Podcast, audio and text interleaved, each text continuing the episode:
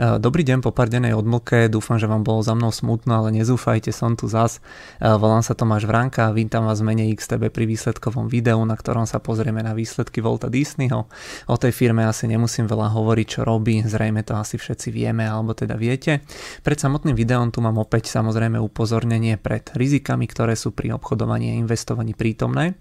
No a pokiaľ si teda kladete otázku, ktorú si určite kladete, že čo máte robiť, keď chcete toto riziko, riziko zmenšiť, tak tu je práve tá odpoveď, že aj v tomto vám môžu pomôcť naše videá. No a teraz ak sa pýtate, že ako sa k tým videám dostať, tak jednoznačné odporúčanie, e, čo je teda najlepší spôsob je to, aby ste dali odber nášho YouTube kanála a práve vtedy vám 100% žiadne naše video na YouTube neunikne a som presvedčený o tom, že vám e, teda aj s tou rizikovosťou budeme vedieť takýmto spôsobom pomôcť. Ale poďme teda už konečne na tie výsledky. E, zisk na akciu 1,08 amerického dolára, čakalo sa 1,17 dolára, takže tá realita bola menšia o približne 7,7%. E, tržby čakalo sa 20,11 miliardy amerických dolárov, realita bola 19,25 miliardy amerických dolárov, takže to bolo menej o 4,3%. E, grafické vyjadrenie ziskov môžete vidieť e, tu na tomto prvom grafe a grafické vyjadrenie tržieb, respektíve očakávania versus reality môžeme teda vidieť v tomto pravom grafe. Eh, suma sumáru máme tu teda mierne nesplnenie tých odhadov. Našiel som k tomu eh, teda to, že primárnym dôvodom bolo zvýšenie efektívnej daňovej sádzby na zahraničné zisky alebo pri tých zahraničných ziskoch.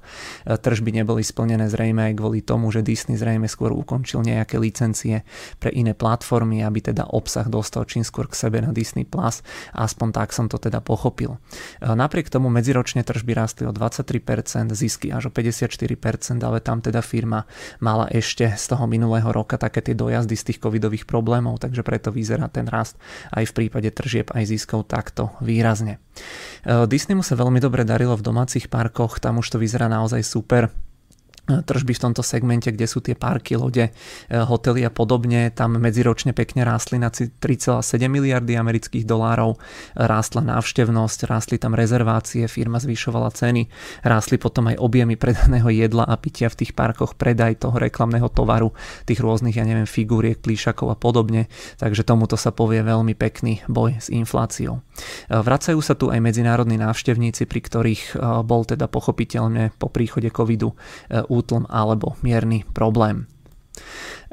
Okrem toho má firma ešte e, problémy aj teda z hľadiska tých lockdownov, ktoré sú napríklad v Číne alebo celkovo v Ázii. E, tamojšie Disneylandy napríklad v Šanghaji alebo v Hongkongu boli zatvorené, e, preto v podstate boli aj tie nižšie tržby, alebo bol to teda jeden z tých dôvodov, prečo tie tržby celkovo boli nižšie, no a rovnako tiež v prípade ziskov. A podľa teda nejakých aktuálnych odhadov v rámci tohto aktuálneho kvartálu by tie tržby mali byť nižšie kvôli tým lockdownom azijským o ešte ďalších približne 300 350 miliónov amerických dolárov, takže tento segment by som povedal tých zábavných parkov, lodí, hotelov a podobne OK, alebo teda ani nie, že OK, dokonca mi prišli tie informácie naozaj veľmi, veľmi dobré, len teda jediným negatívom sú viac menej tie e, lockdowny, ktoré e, spoločnosť neovplyvní, alebo teda neukazujú alebo nehovoria nič negatívne o tom, že by proste v rámci toho Disneyho nič nefungovalo, takže sú to podľa mňa také ako keby faktory, ktoré jasné, že treba brať v úvahu, ale neprikladal by som im nejaký strašne veľký význam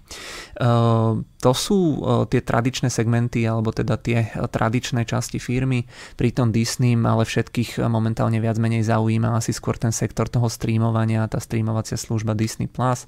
Pri nej sa čakalo, že bude mať 134,4 milióna predplatiteľov, reálne ale už sme alebo je firma na hodnote 137,7 milióna na miesto teda nejakých očakávaných 4,5 milióna nových predplatiteľov firma pridala až 7,9 milióna.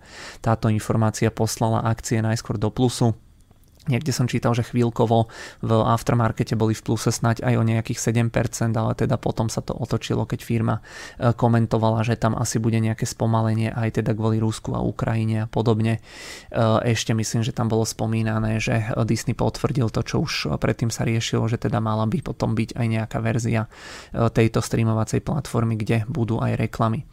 Firma už dávnejšie si dala za cieľ do roku 2024 dosiahnuť 230 až 260 miliónov miliónov predplatiteľov.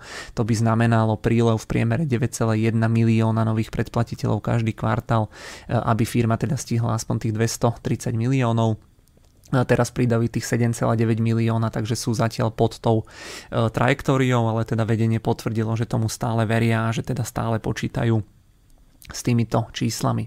Ešte tam inak bolo zaujímavé, že e, človek, alebo teda aspoň ja som mal toho Disneyho tak fixnutého, že je to platforma primárne pre deti, e, je to platforma, ktorú proste rodičia kupujú tým deťom, ale teda e, CEO firmy v rámci výsledkov komentoval, že zhruba polovica predplatiteľov je bezdetná, takže kopec ľudí si to asi teda predpláca aj pre seba, nie kvôli rozprávkam, ale proste kvôli nejakým Marvelovkám, Hviezdnym vojnám a podobne. Tiež boli pozitívne aj tie priemerné mesačné tržby, tie ARPU, e, tie boli na jedného užívateľa 4,35 dolára, doma v Amerike to bolo až nejakého 6,32 dolára, takže tiež tam bol mierny rast o pár percent. E, inak toto mi príde, že pre Netflix je asi ešte drsnejšie, že teda vidia, že to streamovanie ako celok rastie, príbudajú predplatitelia e, pre platformu HBO a taktiež aj pre Disney Plus, ale teda Netflixu klesajú, takže je to také, no au, by som povedal pre ten Netflix. No ale napriek tomu, že tie výsledky boli podľa mňa dobré. Boli tam síce mierne nižšie zisky a mierne nižšie tržby, ale tie dôvody by mali byť ako keby jednorazové alebo nie proste nejaké, že systémovo by v tej firme bolo niečo zlé. Tak napriek tomu som pred chvíľočkou pozeral, že tie akcie odpisujú až nejakých 5%. Takto vyzerajú tie výsledky. Tu môžeme vidieť, že za ten posledný kvartál, tu je ten, eh, tie tržby 19,25 miliardy EPS, eh, e tu máme hodnotu 0,84, ale to je teda tá upravená hodnota.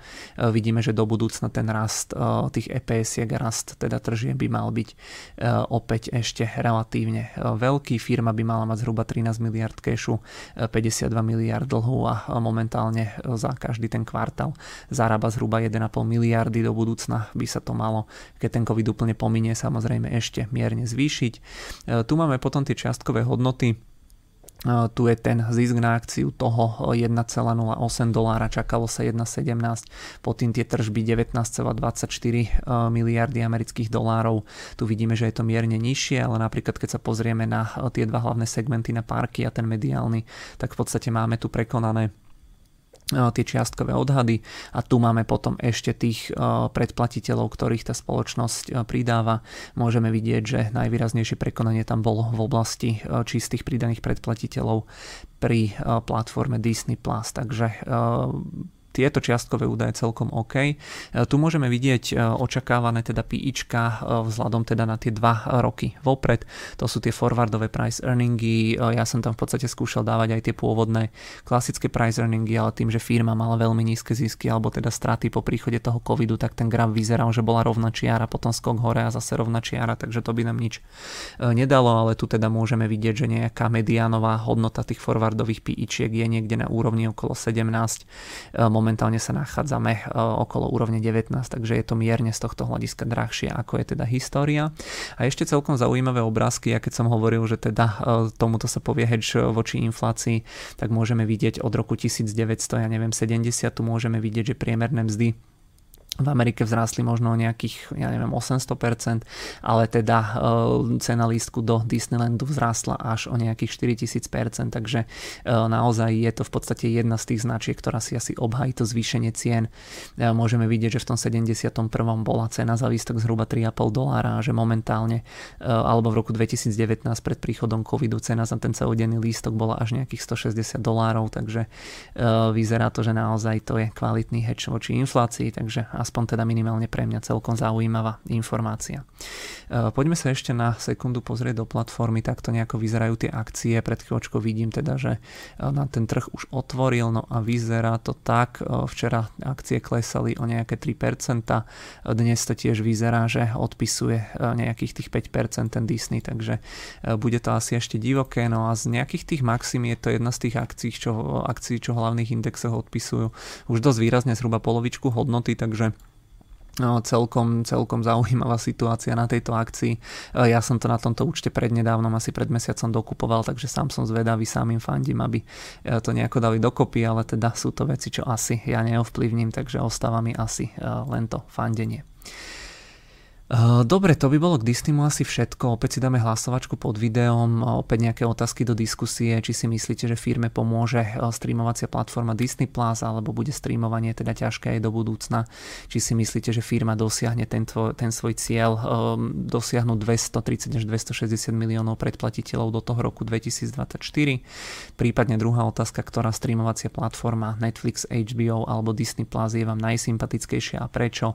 A tretia otázka, že či si myslíte, myslíte, že bude COVID pre túto firmu ešte problém. K Disneymu už teda naozaj všetko, tá výsledková sezóna naozaj už nám pomaly končí. Poslednú firmu, ktorú som chcel robiť, bol, bola Alibaba, ale opäť ani tento kvartál sa neviem nikde dopatrať, stále sa posúvajú údaje o tom, kedy budú reportovať výsledky, takže nechce sa mi úplne úprimne na to čakať, takže Alibabu tento kvartál vynechám. No a určite, čo ale nevynechám, je práve takéto záverečné video, ktoré vždy robievam, tam sa pozrieme, ako sa darilo jednotlivým sektorom, jednotlivým segmentom a podobne, ktoré témy dominujú nominovali v rámci tej výsledkovej sezóny, takže to video si spravíme. E, ja tu zajtra s veľmi vysokou pravdepodobnosťou e, nebudem, dnes to už tiež nestihnem, takže pravdepodobne v pondelok, alebo teda asi najneskôr v útorok by som sa e, do toho chcel pustiť alebo to video zverejniť, takže na tento týždeň za mňa všetko a budeme sa počuť v priebehu toho budúceho týždňa.